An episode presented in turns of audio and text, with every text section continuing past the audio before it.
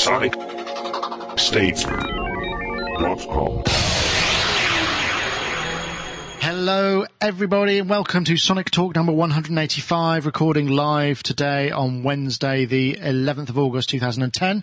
I got a, a very fulsome chat room this week. I'm very, um, very pleased to see lots of people there. All the usual um, suspects. Good to see Howard Scarr in the chat room. Then I'm back again. Obviously, didn't um, didn't put you off after last week, um, but thank you very much for your chat. It was very informative. Had some emails saying um, that they really enjoyed that. So thank you very much to you, Howard. And hello and welcome to my uh, present guests, who are, in fact, we'll start over this side of, uh, of, of, the river. Uh, we'll start with Dave Spiers from GForceSoftware.com. How are you, Dave? I'm all right. Thank you. I knew you were going to start with me because I was wiring up a plug. Ah, well, that's bound to be it, isn't it? Put that down and concentrate on the job in hand, young man. Okay, sorry, sorry, sir. anyway, well, glad, um, glad to have you aboard. Um, you, uh, did I hear you in the chat show in the show preamble that you're going to be doing a uh, going on the BBC tomorrow? Well, they're coming here. Ooh, is that why you're tidying up? You're wiring up. You're making yes. it safe. well, I'm trying to make things work. Oh dear, it's a demonstration yeah. thereafter, is it? It is, yeah. Of a very old machine. So, ah, okay. and it's for Radio 4, so it's very highbrow and intellectual, so I've got to try hard not to swear. Ah, well, you can practice today, perhaps. on not swearing. okay. anyway, that's good. When are we going to be able? When, when, are we going to be able to see that then? I don't know. I don't know. It's some. Uh, it's something to do with the crash test dummies who've used this particular instrument all over an album. So I think the BBC kind of want. Yeah, I got a, I got a uh, press release about that, and that I was meaning to um, write um, to write back and say, yeah, I'd love to do an interview, but I just never got around to it. It's been really crazy here recently. Um, let me just introduce the rest of everybody, and then perhaps I can come come back and moan about um, how full my life has been recently. No, I won't. It's great. Uh, anyway, um, thanks very much. GForceSoftware.com is where you can find what Dave's up to. Obviously, find software instruments amongst other things. Um, obviously, appearances uh, for a decent fee on the BBC and all that kind of stuff. So if you're looking for a broadcaster, anyway, and we'll also welcome um, uh, uh, Mark Tinley because we haven't had Mark here for a little while. So Mark Tinley, how are you? Hello, I'm very well, thank you very much. Ooh, where are we? Where, what's your URL at the moment? What are you plugging? Because I know you've been doing the Open Boat oh, Orchestra project. Should, yeah, I think we should send them to the Open Boat Orchestra actually. Okay, findable um, via Google, but I, the most interesting thing that I'm doing at the moment is the OpenBoatOrchestra.com. Okay, I'm going to put that in openboatorchestra.com. Because um, yeah. I don't know if you've noticed, but there's a new format. You know, now there's the uh, there's there's a picture of me with my headphones on, talking into a mic, trying not to pick my nose, and then underneath is a stream of the chat room that's actually going live into the video stream. So it's all kind of, you know, you can put links in there and all that sort of thing, and they show up at least. Anyway, Mark, that sounds like an exciting. Oh. It sounds like an exciting project because I did. You asked me to mention it last week, and I did a very poor effort of uh, explaining it. I think, and perhaps you could uh, you could elaborate on that a little bit. Now we've actually got you here in person. Okay, I'll elaborate on it a little bit. Um, I've been in touch with a lady called Leah Ditton, who is a round the world yachtswoman. Yeah. And she's taking part in the Barcelona World Race 2010, which is the equivalent of Formula One for the yachting fraternity. And um, she is an artist and a sailor, and she asked me if I could convert the data coming out the data logger in the boat into music. Now, okay. I've got a brother who's a marine electronics engineer, my brother Richard, and I rang Richard up and said, "How difficult would this be to do?" And he said, "Yes, we can make a box that can do that." And so, um, basically, I'm taking a whole load of pieces of music, which she's said are representative of different states at sea while she's sailing. Yeah. And um, I'm analysing them, turning them into prototypes for note tables, and putting them into this box my brother Richard's making, and we've also uh, we've already made like a prototype. So we've got a masthead unit, like a wind speed indicator and stuff. We've uh, kind of reprogrammed that to spit out MIDI notes. Um, so actually, Richard will get cross with me if I say that. Richard has reprogrammed it to spit out MIDI notes. um, so it's a kind of a case of just making that more uh, complicated, I guess, adding more and more. so hold on, the music that is output is just this data that's coming off the various bits of the boat. You're interpreting mm-hmm. that somehow into music, or it's triggering clips depending on what. Uh, that's what I, am not clear on. Uh, I'm interpreting it into music. So I'm Oh, going okay. to use it as modifiers to constrain prototypes. So the way I see, uh, so how long have you got? Well, you know, we got a few topics to get through, but but I, I think so. The, the, The, way- the way I see the way I see music is when we go out into the world, right? Say my washing line is sitting in the garden and it's an open pipe and the wind blows. It blows past the end of the pipe, and the and the pipe makes a musical note, right? Uh, as well as the fundamental note that it makes, it makes like a series of harmonic notes based on the length of the pipe, doesn't it? Right? right. So those are the real world things. So the way human beings interpret those sounds and turn those into music is that we the the Western musical scale has a rough equ- equivalent or equation to the harmonic, the natural scale of harmonics in naturally occurring things. So if I program a computer to make generative music and I don't tell it how human beings listen to music, it's going to create the stuff that people have been creating for the last 30 or 40 years. So like in terms of like computer generative music, which tends to be chromatic and has no real basis in any kind of melody that I've ever kind of noticed. It's always just kind of wandering and meandering, isn't it? So what I, I basically want to give the box a whole set of rules to work on, which is basically going to be scales and modes, Uh-huh. um, and to use the data coming from the boat as modifiers for the sta- for the scales and modes.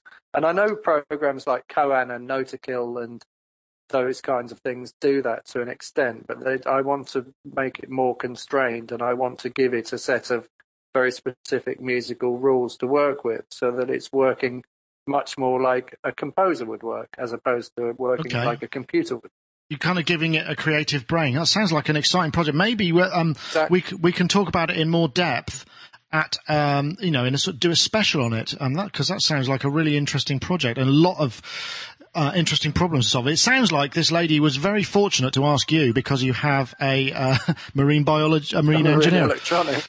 So, I mean, we're actually doing a workshop tomorrow night with a whole load of musical people are coming along to it, including my brother Adam. So there will be three Tinley brothers in the same room. Wow, Could get interesting. the trio be like a barbershop. So, so, so she'll have the pop star, the technician, and the um, marine electronics engineer all at, all in the same space. Right, I can see Rich is waiting to be introduced now. I'm sorry about that, Rich, uh, but uh, thank you very No, much, no, Mark. no, no, it's cool. It's just funny. It was just an observation.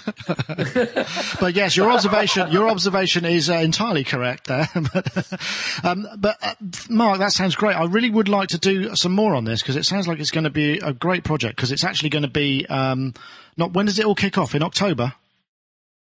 Uh, the race, well, we're going to start testing the boat shortly at the end of this month. I think. All right, But The well, that- actual race itself is from the 31st of December for about 90 days. Hmm. Oh right, how okay. quickly she gets around the world. So a few albums So worth yeah, I'd there. love to do that. Brilliant. Well, yeah, we- we'll definitely do that. Potentially, potentially 90 times 24 hours of music if we stream it, but I don't think we'll do that. But yeah, I'd love to do that. Yes, Well, openboatorchestra.com. Is that right? yes. Okay. Well, thanks, I'll Mark. stop talking now. And, um, and, and I'll introduce Rich Hilton, who's been waiting patiently, but I suspect he may have been enjoying some breakfast, although I can't tell because he's a master of the mute button, amongst many other things.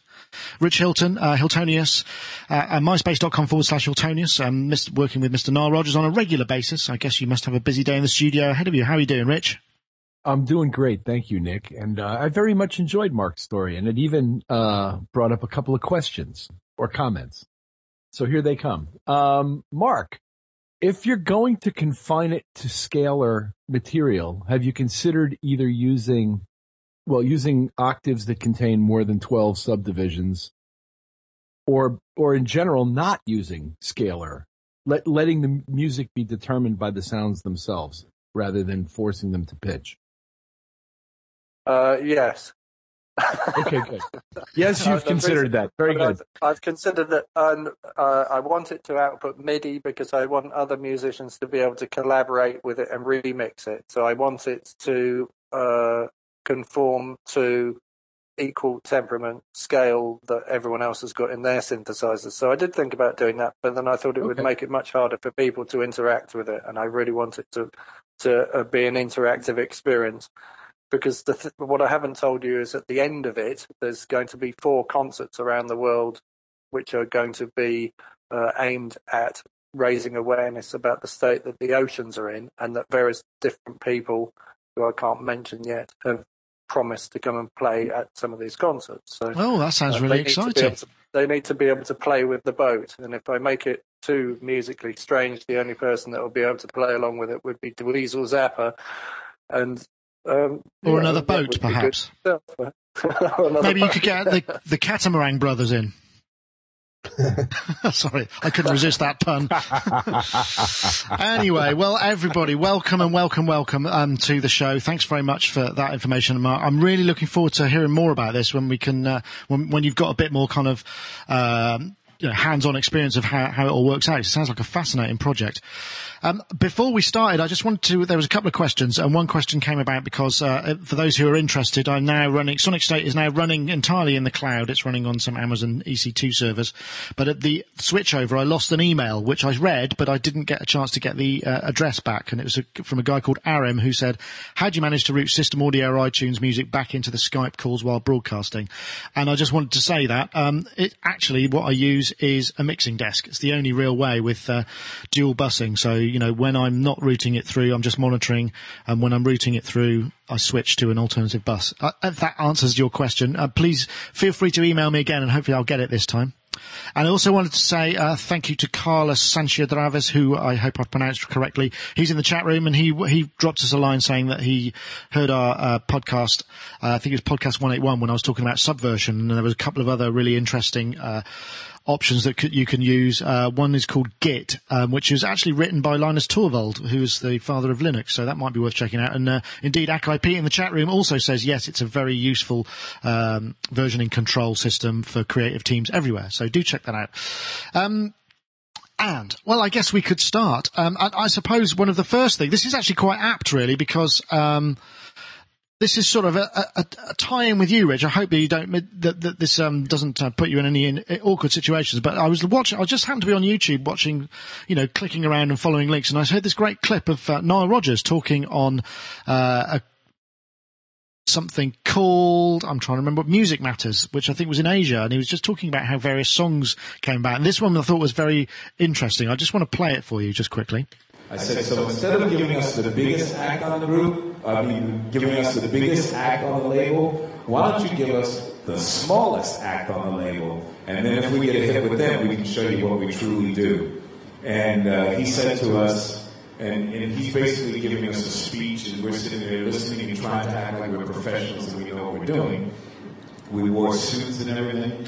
And he says, uh, well, we have this group, uh, and they're called Sister Sledge. And whenever they come to the label, uh, everybody thinks that they're wonderful girls and they stick together like birds of a feather. You know, they're really like family to us. And we went home and we looked at what he had said, and he had basically dictated the lyrics of the song We Are Family, almost verbatim. We just looked at his notes and we just sort of, you know, reworked them, and it was literally. Um,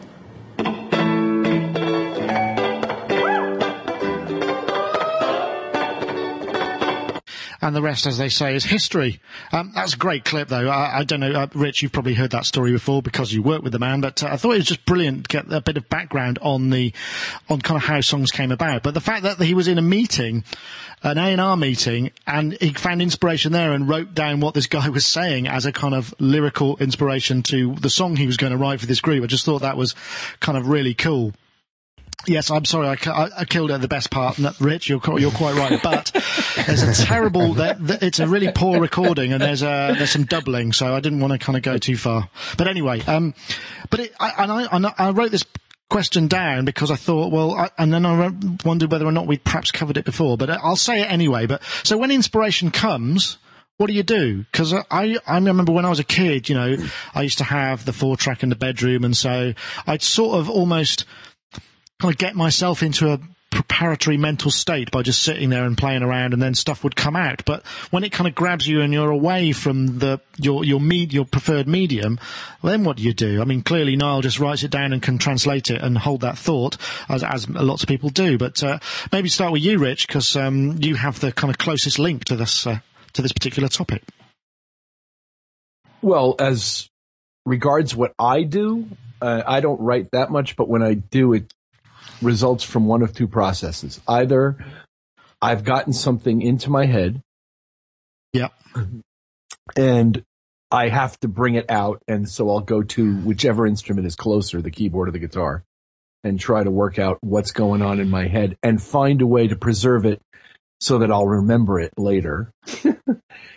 or the other one is applied writing, which is kind of even though it doesn't necessarily sound like it as he tells it, what they did here, because the lyrics most likely didn't come first in their process of creating the song. Okay. They left that meeting, went back, knew they were going to write a song about the family concept, maybe, you know, right. and I'm not even sure about that. I'm speculating here because I have heard him tell the story in, in various ways at various times, but, and he's, a heck of a guy and quite the raconteur. So it's never really, you know, it's never tiresome to listen to him tell these stories. And, um, they would have gone back and known they had a song to write. And, he, and for the most part, I think he sometimes writes, I mean, in his case, he sometimes just writes because he feels like it and he sometimes writes because we have something we have to direct it towards. And then sometimes I don't really know what it's for when we're doing it. So in my own case, it's either applied writing where you have a task and you set about to write it. Right. Or like a brief that, almost, yeah. Whatever, yeah, commercial demo, whatever it is. And, uh, you know, an artist sends you something and you, you want to fix it. yeah. Or, or whatever, you know, but, but, uh, it, so it's either this divine moment of inspiration or it's something you've set about to do. And either way is fine with me. And you get, I don't, I don't know that one's better than the other. You just don't get those divine moments of inspiration I don't know, every day. it's interesting actually that you say that because I mean, if you're not kind of at heart a writer, then it's got to be something fairly special that's going to want to compel you to go and do something about it, I suppose, isn't it? So that you would, you know, then feel, you know, find an outlet for it. But uh, uh so, so maybe that's part because I don't really write, but occasionally I come up with a line or a melody and I just think, right, I, I want to write it down somewhere. But I don't actually have a kind of go-to thing, and I should probably. I mean, I suppose with mobile phones and voice recorders and all this sort of things, a lot of stuff coming in the chat room saying that they just, you know, record into their iPhone or whatever. That makes sort of sense. I mean, I guess Mark, you you have kind of a lot of of inspirational thoughts. Um, I don't know whether that yeah, translates in terms of music. Do you, do you tend to make notes of that in, uh, in a, a, handheld device or do you wait till you get back to the studio? How does that work? Um, it almost always gets recorded into my iPhone which means that it almost always never gets listened to ever again. it stays in your iPhone. Yeah. so I must have thousands and thousands of recordings, and I used to turn them all into podcasts, which you probably heard my podcast a couple of years ago. But That's right, I stopped yeah, I thought... doing it because it I just was so much editing involved in sort of chopping them all up and making the idea sound coherent. Um, that I haven't done that for a while, but um, same with music. I mean, if I have a musical idea, I quite often either sing it into the phone or play it yeah. into the phone on a guitar.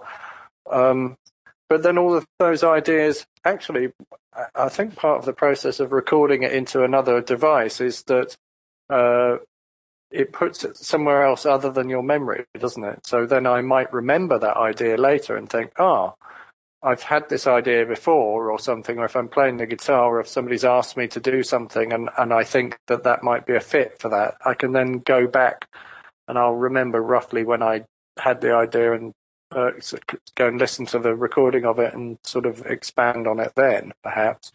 Yeah. I mean, I've had one, I've had one thing that I keep playing into the phone in various different guises. I've been doing it for about two or three years now, a piece of music, which is, which I must do something with. It's funny, isn't it? But because uh, often, you know, I, if I have a thought, I can sometimes it, the whole thing is kind of orchestrated beyond my ability to do it myself, and then maybe singing it or, or mumbling it into a recording device.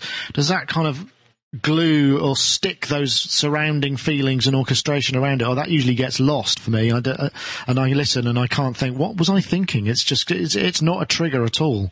I find it kind of goes Oh. completely sometimes. Doesn't always, it's Wow. not like a, it's not always a marker for the entire thought. It's just, you know, maybe a melody and it has See, to be, that, I find that with notes.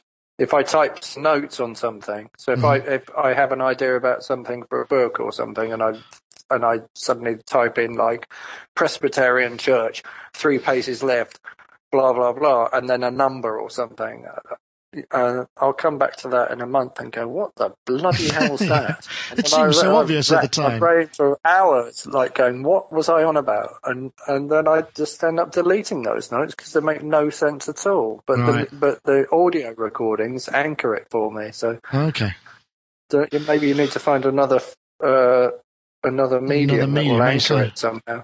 Dave Spiers, what's how does it work for you? I mean, what's your kind of? Because I mean, I know you have various side projects and musical projects that presumably inspiration comes for at at inopportune times, perhaps. Yeah, normally night. Um, I've I've learnt actually just ignore them because they will all end in bitter disappointment. Oh, no, that's a complete lie. Um,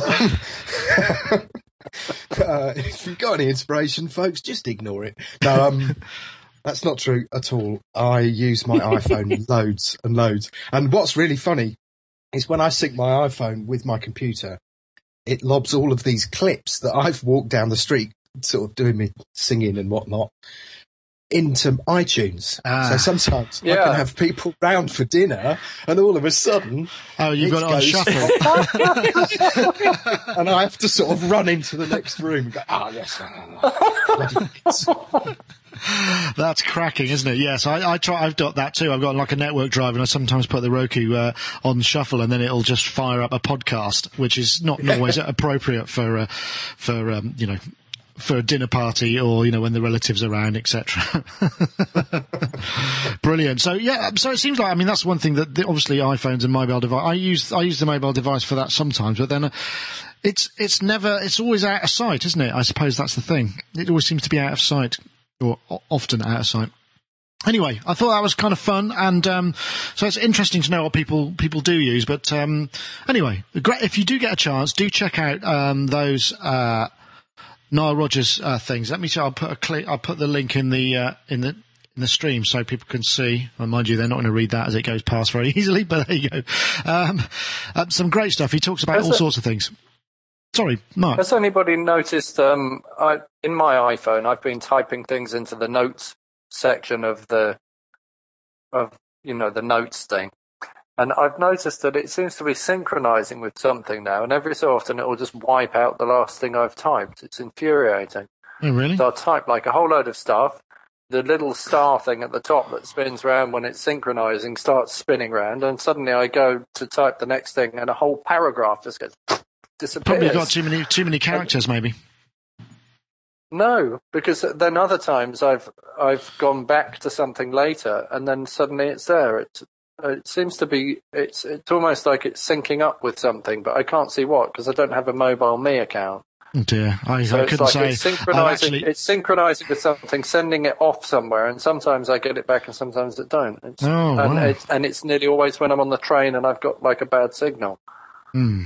I don't know what that is. It's funny actually. I've been through. I've been through the uh, uh, entire emotional uh, roller coaster this week because uh, my phone is um, starting to get broken, which is uh, my trusty Nokia N97. The memory's gone, and uh, and I, so I was thinking about getting an iPhone anyway. But and I've been looking into it, and now I've just realised that I'm actually not going to get an iPhone because I suddenly thought Android is on the rise, and if I buy an iPhone, I'm going to be stuck into that operating system and hardware for two years.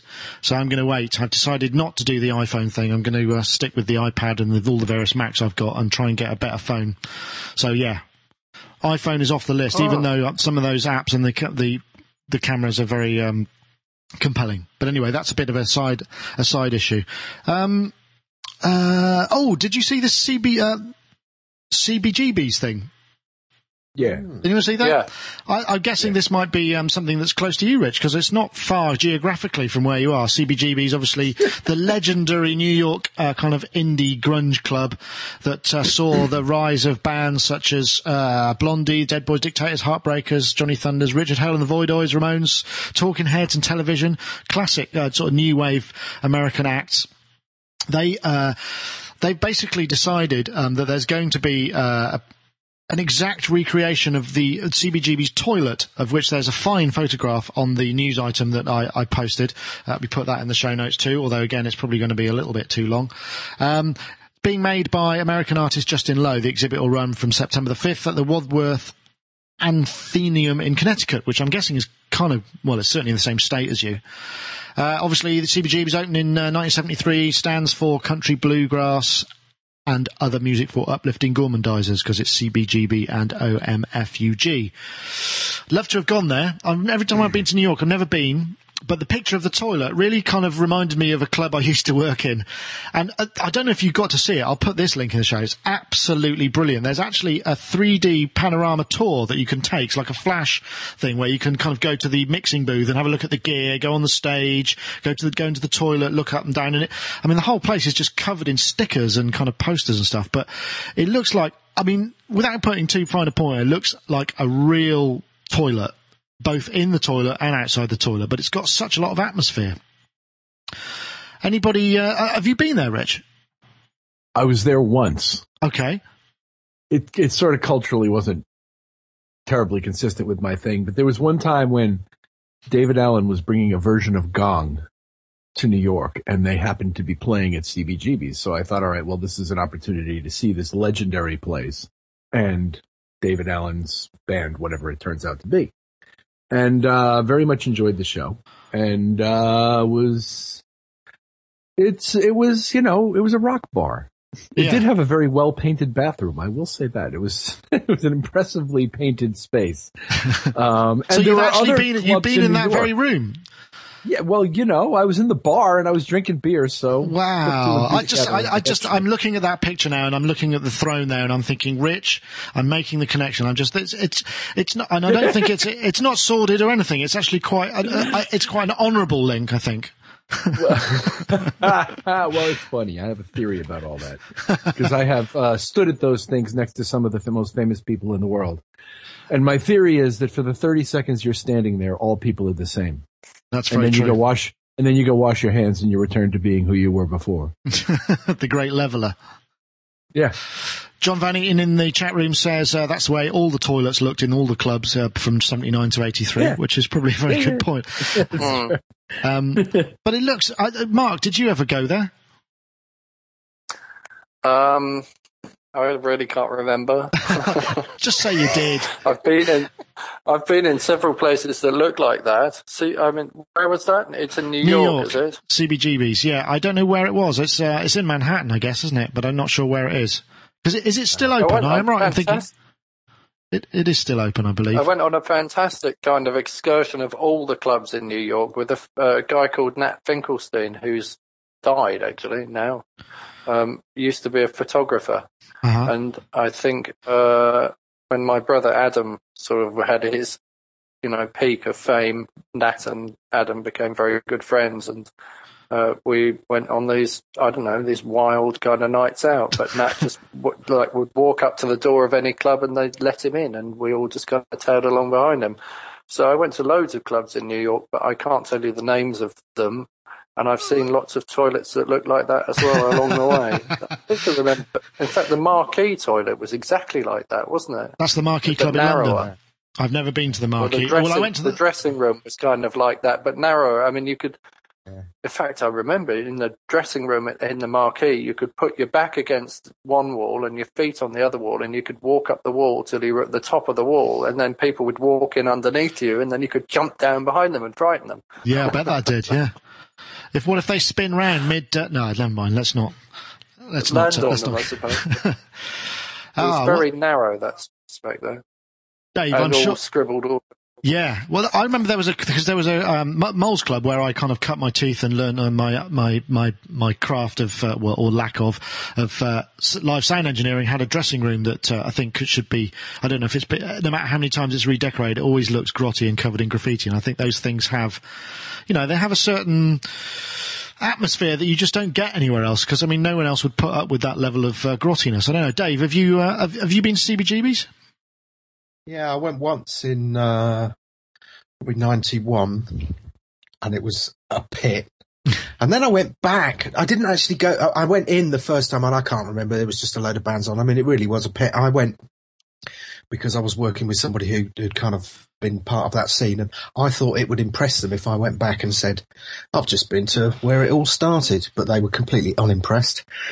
Uh, and then I went back in about 2005. Chris and I went to New York and we walked down there. In fact, I think I had dinner in a place opposite and it had changed beyond all recognition. It's in become fact, like a tourist attraction, hasn't it? Yeah. Well, it, the, the area as well. I mean, it was a real dive in the sort of 70s. I mean, pretty much. Is it Alphabet, what, is it not, Alphabet City? Was it down there? It was a Bowery. And oh, I mean, in 1991, I remember that was the last time I'd been to New York, and I remember saying to everybody I wasn't interested in ever going back again. It was a horrible place. And then when we went back in, so I hadn't gone back until like 2005. And both Chris and I were exactly the same, and we just fell in love with it as well. And we both, you know, kind of stopped going at, in '91. An amazing place, cleaned mm. up, just yeah. amazing. The difference. It's like a completely different world. Yeah, you no, mean well, New I, York itself or the club? Yeah. Well, both, yeah, everywhere. Yeah, yeah everywhere. True. I mean, you know, we all I think I, and... I'm. I've had exactly the same experience. I went there in like 1989, and I I wasn't that into New York. And then when I went back in about 2000, I think it was, I absolutely loved it. I I looked just a totally different yeah. experience. So has the city changed then? Yeah, it's a lot more crowded, a lot more touristy. I went to Times Square um, when I met you, Rich, at the um, oh, the AES a couple of years back. We were went to mm-hmm. Times Square one day, and uh, it was just totally different to how I remember it. I mean, absolutely rammed. You could hardly move. And when I was there last, which was probably ninety, so well, first time, so around nineteen ninety one. It was, it wasn't, it, and it was, but it, it felt much more kind of edgy and uh, dangerous. Mm. Uh, yeah, it was I quite mean, exciting. Chris tells, I, yeah, Chris tells a fantastic story where when they were driving the trucks in for some gig, they literally used to have to drive like bumper to bumper because if they stopped at traffic lights, people would be robbing the gear out the back. Oh man. And that just didn't happen. You know, I think that was '89, and after that, you know, some somewhere along that, it was Giuliani, obviously. Yeah, zero, the zero tolerance thing, wasn't it? Amazing. Well, it works in a lot of ways. Uh, one thing that I did enjoy, you really must go to the um, to, to the actual website for CBGBs because there is a panorama. And I went back into the sound booth. You can actually go there and zoom in. There's and it's classic. It's it's just like this kind of absolute certainty. There's an old Soundcraft live desk a rack mm-hmm. of cheap compressors, and a Yamaha Rev 7. it's just like yep. classic 80s uh, live sound setup. You know, they what they didn't have, which I was a bit disappointed to see, were there was no Drawmer 201s gates. There's always you always got to have six of those, or four anyway for the drum kit. they didn't have those, fair. so yeah. So that's the only thing that was lacking. But it was just great to see that. I, honestly, I I sort of stood virtually behind it, and this was about an hour ago, and thought this reminds me of a club I used to work in. You know, looked exactly. it's about the same size as Moles, apart from these like line of sight's a bit better. It's probably a bit bigger than Moles actually, which is a bath club. Moles anyway, is almost as legendary though, isn't it? I think it's had its time, yeah. I, oh, I, I, mean, I worked there from about 1987 maybe to 90, 91, 90, something like that. And uh, yeah, it was good fun. Did some great stuff there. There were some really good, uh, good moments. Uh, in fact, I played a little bit of um, Londonbeat um, just before the show, 9 a.m. on the New York subway, um, which is a lovely track. And uh, I think that was either recorded there uh, or um, it was on the album that was recorded there because they did a live recording. I remember, I think, I can't remember if I did the sound for it, but I remember Will, it's Will I Am, who was the first Will I Am, not the Black Eyed Peas Will I Am, the guy who came out of Bristol, who was mm-hmm. the one who then went on to do Rocket Networks and eventually what ha- what came, what turned out to be the um, Digi- Digidesign file transfer and sharing thing. I don't know what that's called. Do you know what that's called, Rich? You must use that stuff, you know, for DigiDelivery. I Yeah. think did Avid or DigiDesign bought it off him, and I remember meeting him at, uh, Mm-hmm. at one of the first NAMs, and he had a massive smile on his face because obviously he just coined an enormous amount of cash, and uh, and was just sort of there doing all the kind of yeah, yeah. In fact, I think he did a little demo for a presentation for us. I forget now. I've got it somewhere in the in the archives, but very funny times. Anyway, I, I, I, I can't believe the time's going on. It's, I should really do an ad for our, our, our wonderful sponsor, who in fact, um, well, obviously this week with the sponsors are going to be, uh, well, the Yamaha.co.uk, uh, uh, very pleased to be able to say um, that they are still a sponsor of the show. We haven't frightened them off yet. Uh, we've done um, j- actually this week, uh, uh, Monday uh, it was. Uh, Bert Smorenberg and Peter Peck came down with a prototype of the Motif XF, which is the one thing that they've just announced. It's the sort of latest version of the Motif workstation range, and it's got double the wave ROM of previous models. It's got up to two gigabytes of optional flash wave ROM, which you can load up with waveform data and samples or whatever, so that that comes back in real time. Really good for live shows. So you can run the whole thing like BVs, backing tracks, big triggers, whatever, just uh, straight from a keyboard without needing a laptop. Eight element synth architecture. Uh, oh gosh, 97 drum kits, 128 megabytes of onboard sample RAM as well. So uh, the previous versions of Motif didn't ship with any RAM. So this now actually you buy Motif, you get a sampler straight out of the box. 512 performances, uh, intelligent arpeggiators, uh, to USB recording. Uh, there's just a whole bunch of things. New form, large format voice libraries from Garritan, Sonic Reality, Easy Sounds more, which you can load into the Wave ROM. Lots and lots. Anyway, Bert came down and gave us a great demo. I posted it yesterday. Uh, if you want to find out what it's all about, go and check that out. I've got some other footage to show of him uh, when I asked him a few more questions, a bit more in depth, because uh, Bert does a sort of um, like a sort of almost a, a, a show, and uh, he was very kind enough to do that for us um, the other day. But I got some uh, in-depth stuff as well. Um, please do check it out. I mean, no, it's not in the stores yet, um, but if you get a chance, because they're going to be touring it around, doing some in-stores demonstrations, de- demonstrations or whatever, do check it out because it's uh, it's definitely a big step up from the previous motifs. And while you're at it, um, please also go and check out YamahaDownload.com. Um, there's a, a bunch of stories on there, including uh, OS updates for the Motif XF, the previous version. Uh, I'm presuming some of that uh, new stuff has trickled down. Uh, new editors for the S90XS and KX series. Uh, also, Cubase 5 5.5 gets an upgrade. An interview with Marco Mendoza, Thin Lizzy bassist, and some drum kit downloads for the DTX series of electronic drum kits. If you want to get to all that stuff, please go to sonicstate.com forward slash Yamaha and it'll forward it in a kind of trackable way and then they can uh, see exactly how effective and brilliant this method of advertising is uh, for Yamaha. Once again, we do thank you very much, uh, yamaha.co.uk for your continued sponsorship of the show. sonicstate.com forward slash Yamaha.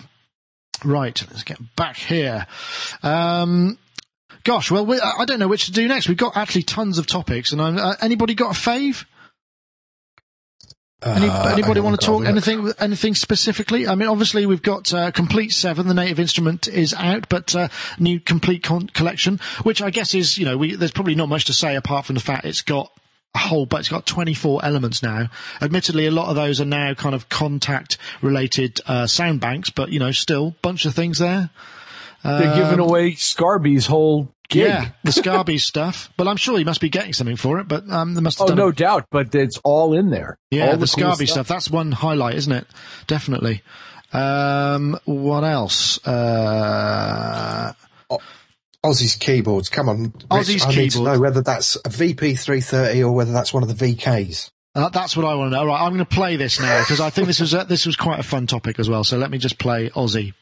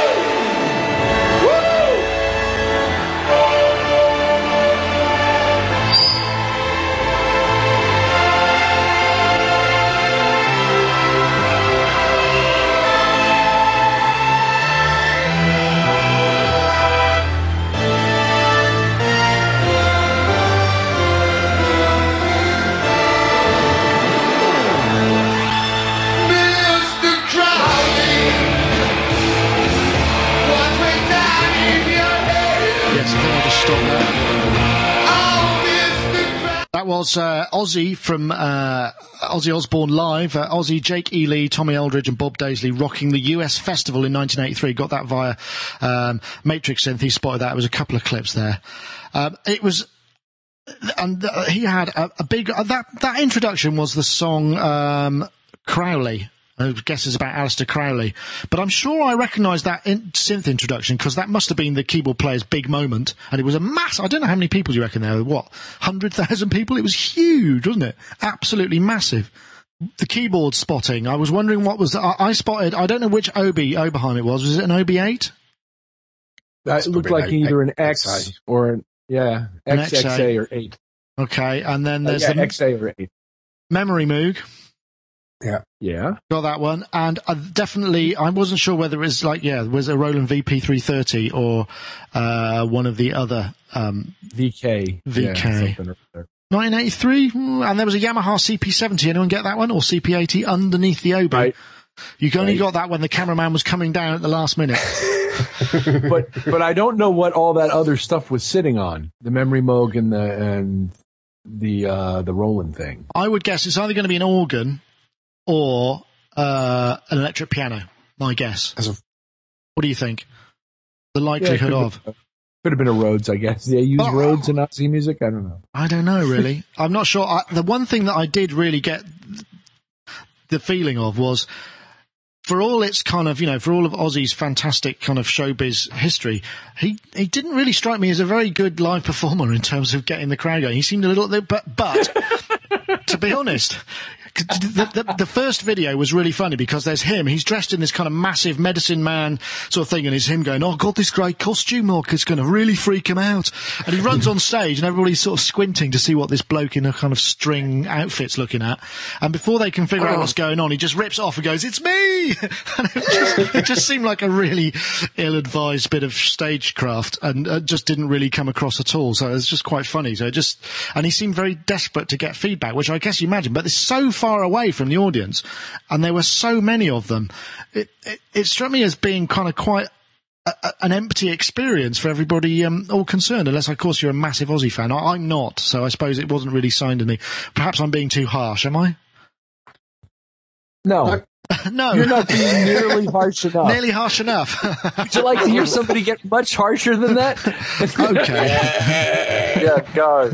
Go. Do it. joking, joking, joking.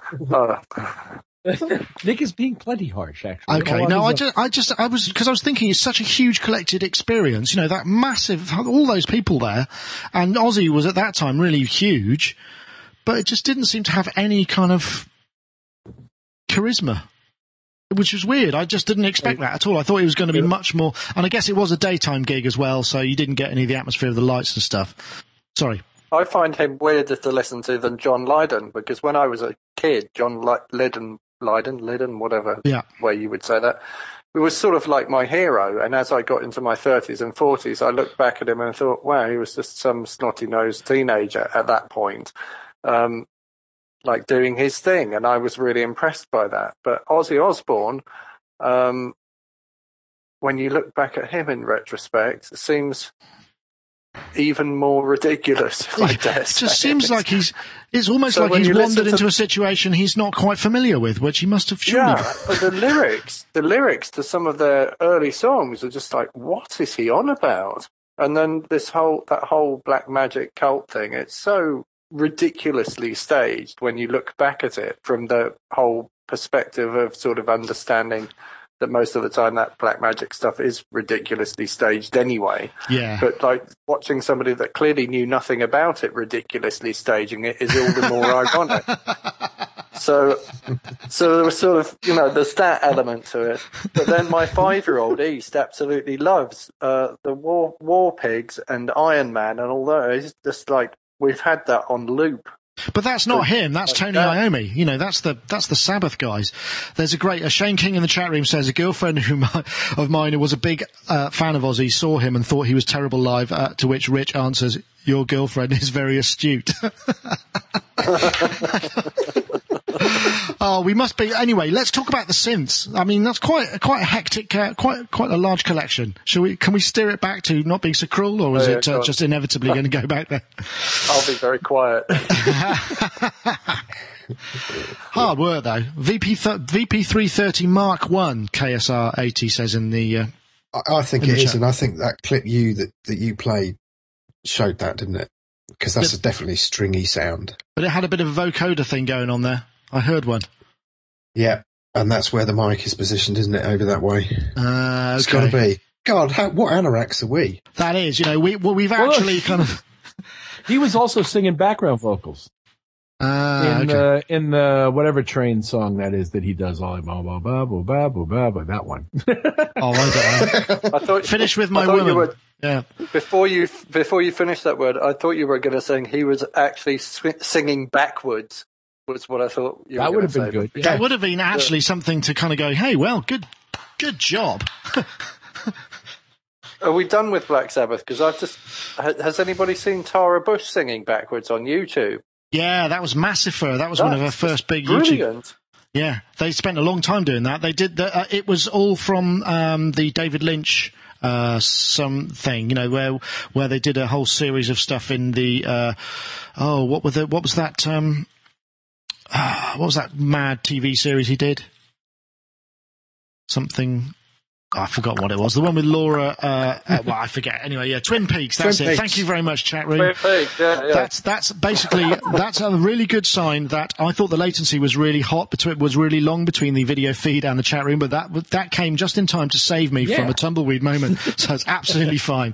The latency is fine. Yeah. So she used the same methodology where what you have to do is you have to learn to sing it backwards. And you sing it backwards, and then you play it, and then you record that, and then you reverse the clip. So it just looks very, so all the movements and all the way the hair falls is wrong, but what you're saying is forwards. So she learns, Yes, yeah, she exactly. learned. But yeah, maybe, yeah, f- uh, phonetically, as Juicy Audio puts it in the chat room. Um, but yes, that's a great clip.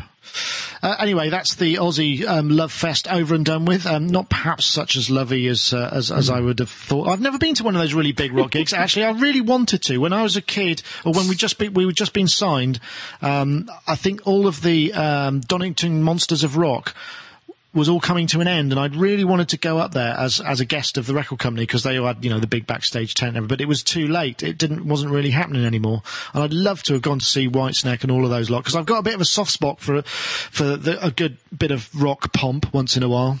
But I never, I've never, uh, unfortunately, been able to um, quench it, quench my thirst for rock live. Anyway.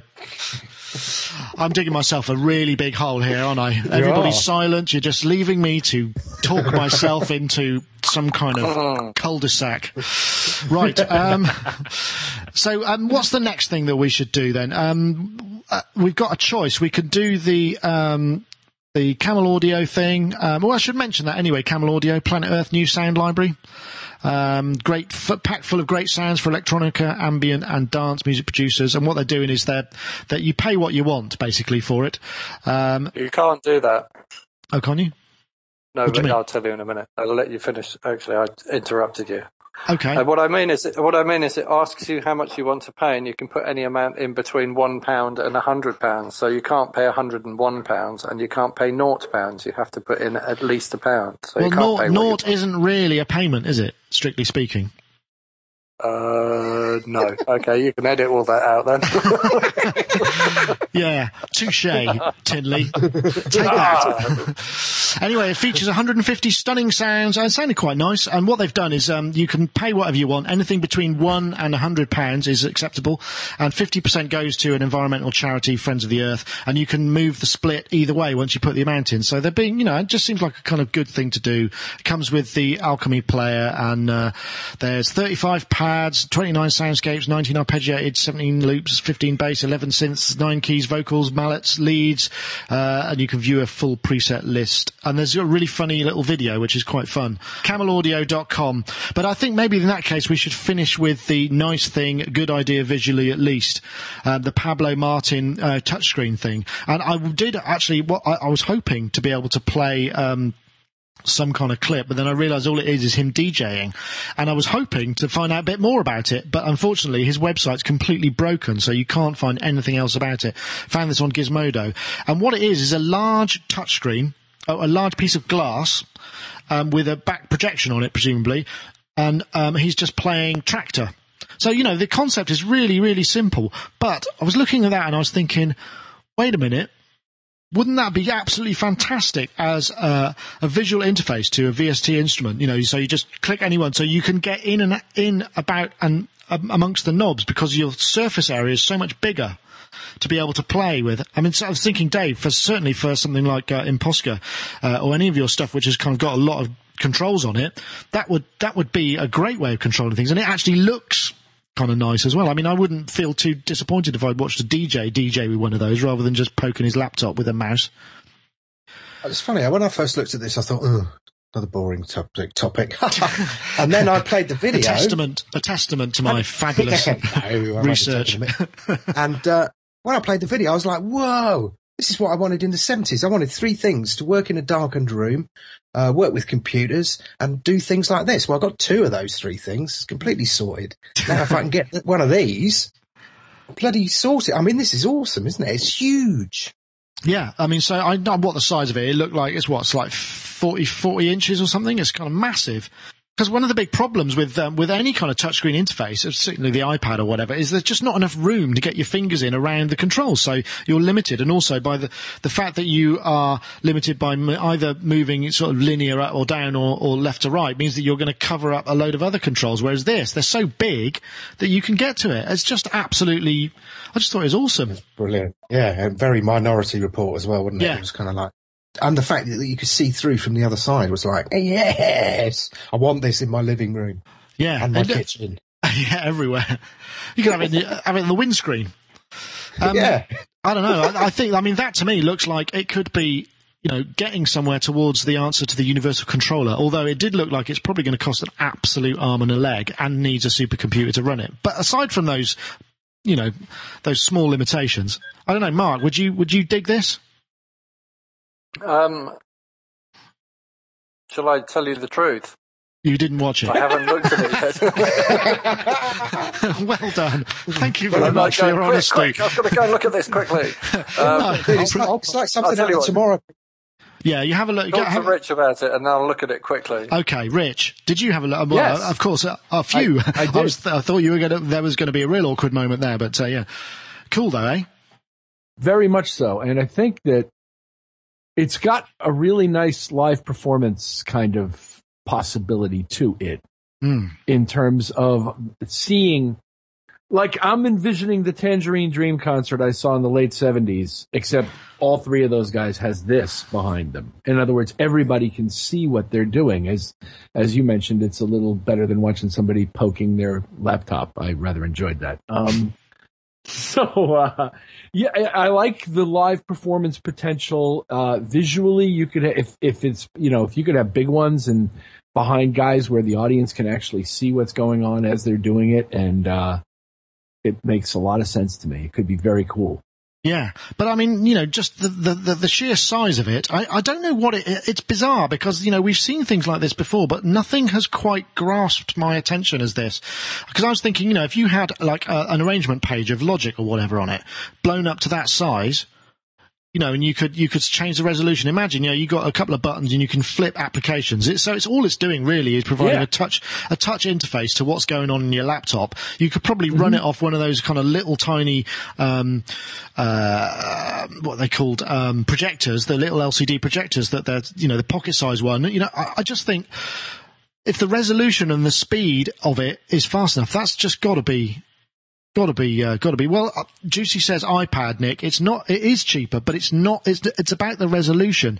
The screen area of that particular of this particular unit is so big that you can actually put your finger into a knob and turn it, rather than have to press on the knob in iPad and do this or do this to change the parameter.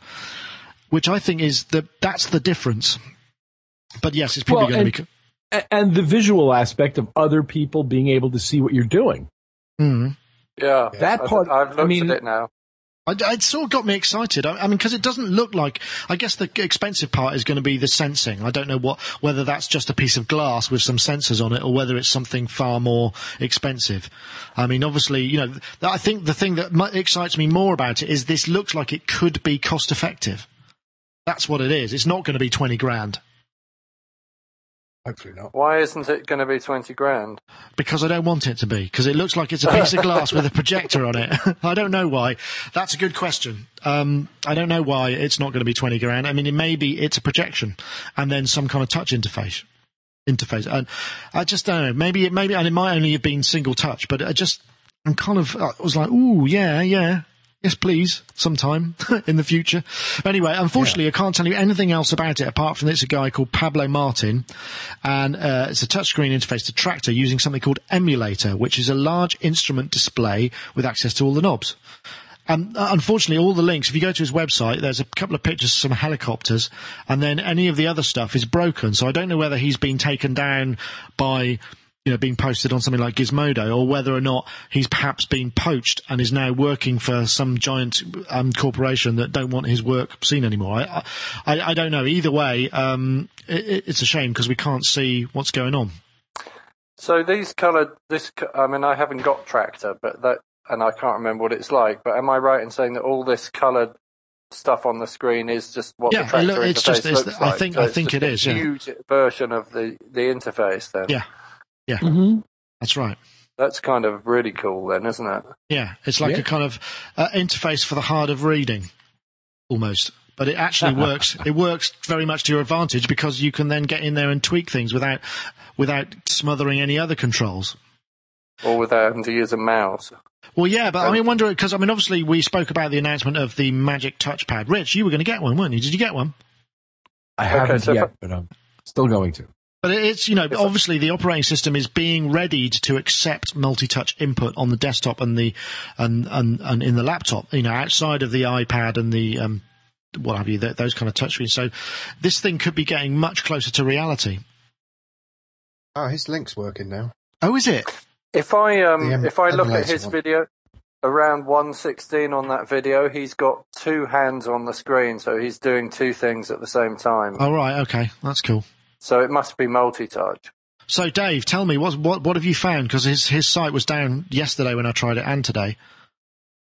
Uh, MonoTouch Live is now discontinued. New software born is called Emulator, designed to work with tablet PCs, standalone multi-touch LCDs, and rear projection screens. Rear projection Nice. screens. Right. There we go.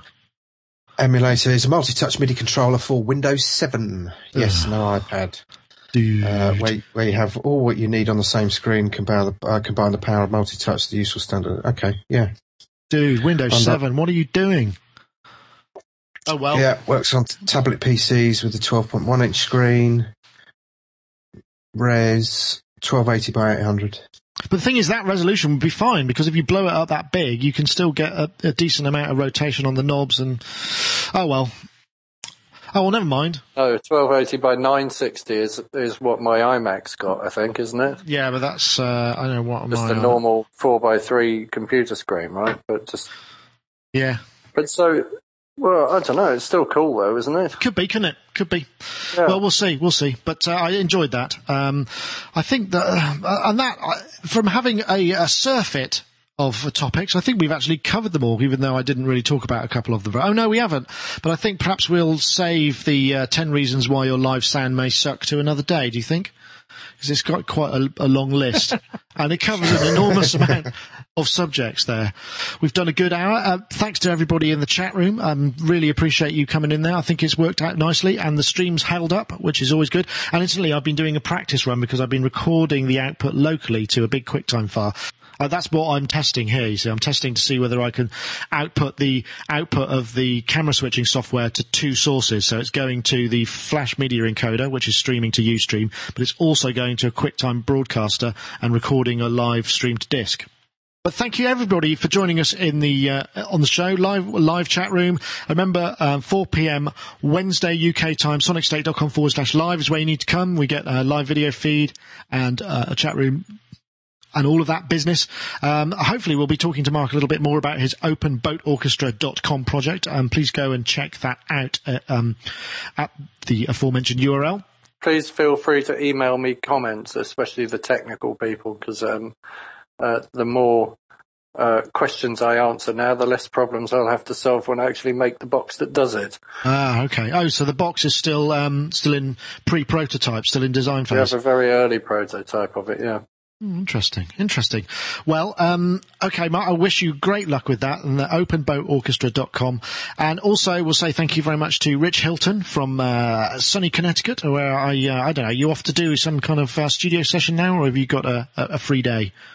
No, no, we're uh, deep in it right now. Ah, and It's okay. fun. And it's fun. Excellent. Always good working on a good project.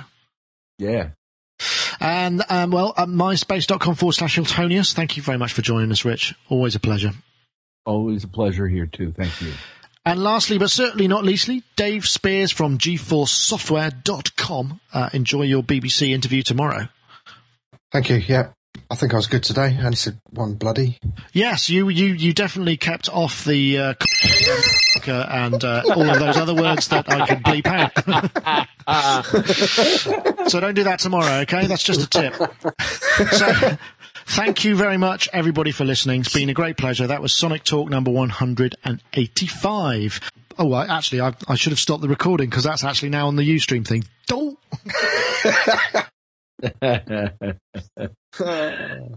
That'll teach me.